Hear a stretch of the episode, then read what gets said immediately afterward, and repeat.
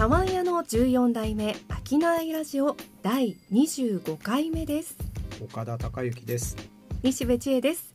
この番組は江戸時代から続くあの茶碗屋の14代目社長を経て中小企業支援課になった岡田さんが経営者さんが今より良くなるような商いのヒントになることをつぶやこうという番組です。岡田さん、うん、25回目です。100回の4分の1まで来ましたね。4分の1まで来ました。おめでとうございます。まずは100回を目指したいですね。はい目指したいです。ということでそんな今回のテーマはある経営者さんに電話をしたら泣くほど喜ばれたというエピソードがあるそうで、はい、ちょっともう最初のテーマでオチを言ってしまったんですが 大丈夫ですか？オチじゃないじゃないんだけどそうなんですよ。この間、はい、ある経営者さんと、はい、まあ、電話でお話しして、はい。まあ、電話は別に普通に淡々とお話しして、はい、5分10分ぐらいですかね、はい、電話して電話切って、はい、でその後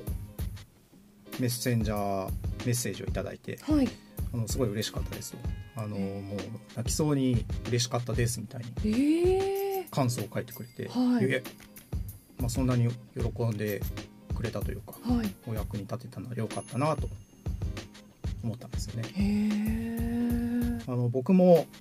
地方中小企業の経営者やってたんですけど、はい、5年5年だけだったんですけど、まあ、やっぱ経営者って孤独っちゃ孤独なんですよね、はい、事業の最終責任者で、もちろん仲間はたくさんいるんだけれども、はい、誰にも相談できないことって、まあ、多々あるっちゃあるんで、うん、まあ、孤独を誰しもが抱えてるはずなんですよね。はい、でまあその時その経営者さんには僕とお話ししたことで、まあ、ちょっと心が軽くなったのかなと、まあ、そんなことがありました。へえあの電話をしてみようと思ったのはどういう理由があったんですか？その時。ああそうですね。それは、はい、あの打ち合わせ前に事前に資料とかを送っていただいたんですね、はい、でその資料を見て僕がちょっとあれって思うことがいくつかあったんで、はい、あのもう先に疑問をぶつけるメールを書いたんですね、はい、送って。でふと後から、はい、あまあ、ちょっと待てよと。このメールを送りっぱなしだとちょっとあんまり感じが良くないかなというか まあ、角が立つわけじゃないんだけどちょっと事務的に過ぎるかなと思って、はい、まあ、追っかけお時間ありそうな時に電話していました。はい。はい、なんかこう流れとしては別に何も問題なくお仕事上のやり取りをして、うん、メールだけで済ませてもよかったようなところだけれども、うん、岡田さんの中の何かがこうちょっとアンテナに引っかかったというかあこれはちょっとお電話で直接話をしておいた方がよりいいだろうなというようなひらめきがあったわけですね。はい、まあ、ちょっと丁寧にコミュニケーション取ってみようかなと、その時は思って、はい、まあ、実際ね、僕はなんてことなかったんだけど、はい、経営者さんはすごい喜んでくれたんであまあこのひと手間がコミュニケーションのひと手間が大事なんだなと。自分で自覚してなかっただけにもう一度思い返しました。へー。自分ではそこまでこう意識してなくってやったことが経営者さんからしたらもう泣くほど嬉しかったねそうだったんです。僕がびっくりしちゃいました、うん、そんな泣かせようなんてつもりもちろんね、ね、なかったし そうですよね。なんかそんな熱い会話をしたわけでもないし。そうですよね、そうだったんですよ。普通に電話までは事務的なやり取りだったんですよね、はいそんな感動的なことを言うような人じゃないですよね。ないですないです。この通りだったんで 淡々とお話しして、はい、ちょっとメール送ったんで、お電話差し上げましたみたいな。感じあれどうなってますか？とか。で、まあ、経営者さんが丁寧にお話お返事返してくれてじゃあまた打ち合わせましょうって言って終わっただけなんですけどね。あの私がその経営者さんのお気持ちを察するに、うん、多分そ岡田さんがすごく丁寧にそのことに向き合ってこのやり取りであったりこのお仕事なり事業に対してすごく真摯に向き合って気持ちをあの向けてくれてるんだなっていうのがすごく伝わったから嬉しかったというか、うん、したんじゃないかなと思いましたね。うん、あと思うのが、はい、岡田さん結構コミュニケーションの取り方とかすごくあの丁寧に考えられてる方じゃないかなと思うんですよね。なんか人によってどういうふうにコミュニケーションを取るかっていうのが違うと思うんですけど、はい、メールがメインの方、うん、お電話がメインの方メッセージメッセージがメインの方とか、うん、いろいろ使い分けている中で、うん、岡田さん多分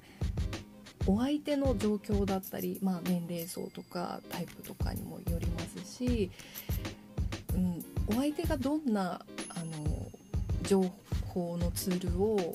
重視してるかとか、うん、適切と思ってるかっていうのをこう敏感にキャッチして選ばれてるタイミングも含めて、うん、うん、っていうところが私はすごく感じました。はい、まあ言われて思い出したんですけど、はい、僕タバコ一切吸わないんですよ、ね、はい、だけど喫煙室でのコミュニケーションってあるじゃないですか。ありますね。はい、喫煙室で話すとい。ろいろ会話が弾む方っていうのもいると思います。そうですよ、ね、僕はだからそれを見極めた人とは、はい、タバコ吸わないけど喫煙室で毎朝お話しするようにしたりだとか。まあ、確かにそうやって相手に合わせた場所、はい、手段でコミュニケーションを取るようにしてましたね、岡田さんはすごくそこの辺りを大事にされてるなって私はお見受け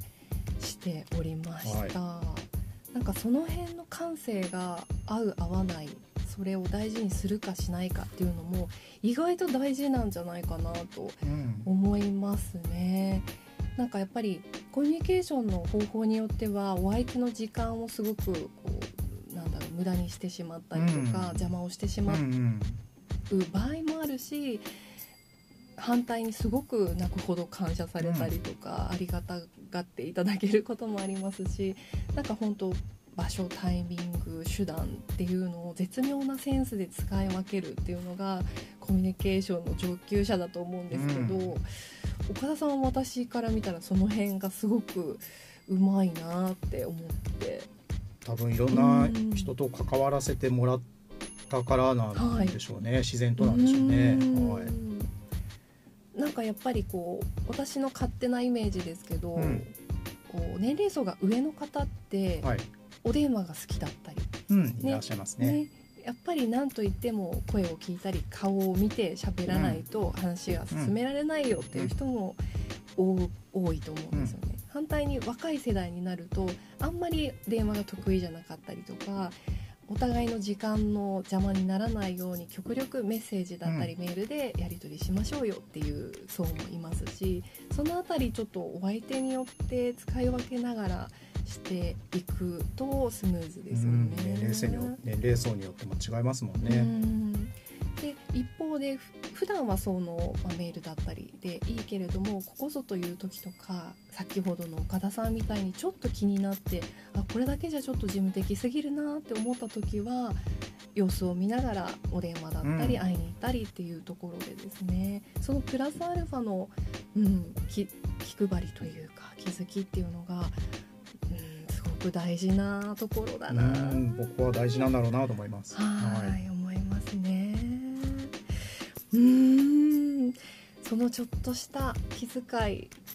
岡田さんはあんまりこう自分でどうこうって意識をするしているわけではないけど自然と今までの中で身についてきたものがあるんでしょうね。そうなんでしょうね。まあ気を無理に使ってるつもりはないんですけど、はい、なんていうのかなこのメールだけ読んだらあの社長をどう受け取るかな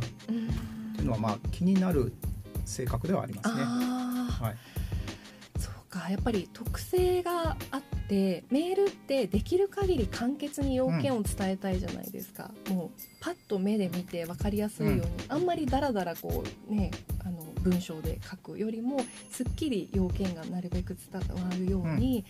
うん、あの時ところ場所要件みたいなのか時あの箇条書きとか織り交ぜながら簡潔にいくけど、それだけだとちょっと足りない時もあるのでその辺りの塩梅っていうのがですね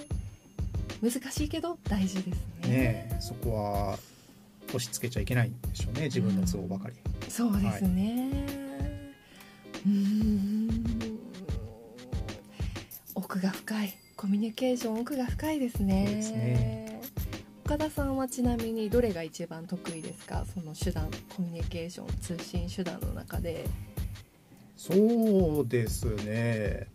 まあメールが一番多いけど、はい、まあ、電話嫌いじゃないんですけどね。はい。あの電話はめっちゃ取りますよ僕。へあの今入ってるインキュベーション施設の電話はもうワンコール以内に席にいる時はね ワンコール以内に取るように心がけてます、えー、本当ですか、うん、なんかこれはもう修正ですね、なんか電話かけてくれたのに、はい、お待たせしちゃいけないという、はあ、耳が痛い。意外でした。そうですか。まあでもねちょっと昔と違って電話を気楽にかけることは減りましたね、はい、あ今西部さん言ったように相手の時間をちょっと奪うツールみたいに最近見られがちなんでね、うん、そうですね、ね、気楽にはかけられなくなりましたけどね、はい、まあ、かかってくる電話は気持ちよく取って、はい、ありがとうございます。なんとかなんとかの岡田ですって取らなくちゃいけないなと思います、はい、大事ですね。電話応対メールでのコミュニケーション、うん、それから直接でのコミュニケーション、うん、それぞれ違いますけども、ね、大事にしていきたいですね、うん、使い分けですね。使い分けですね、はい、時と場合によって使い分けながらうまく工夫して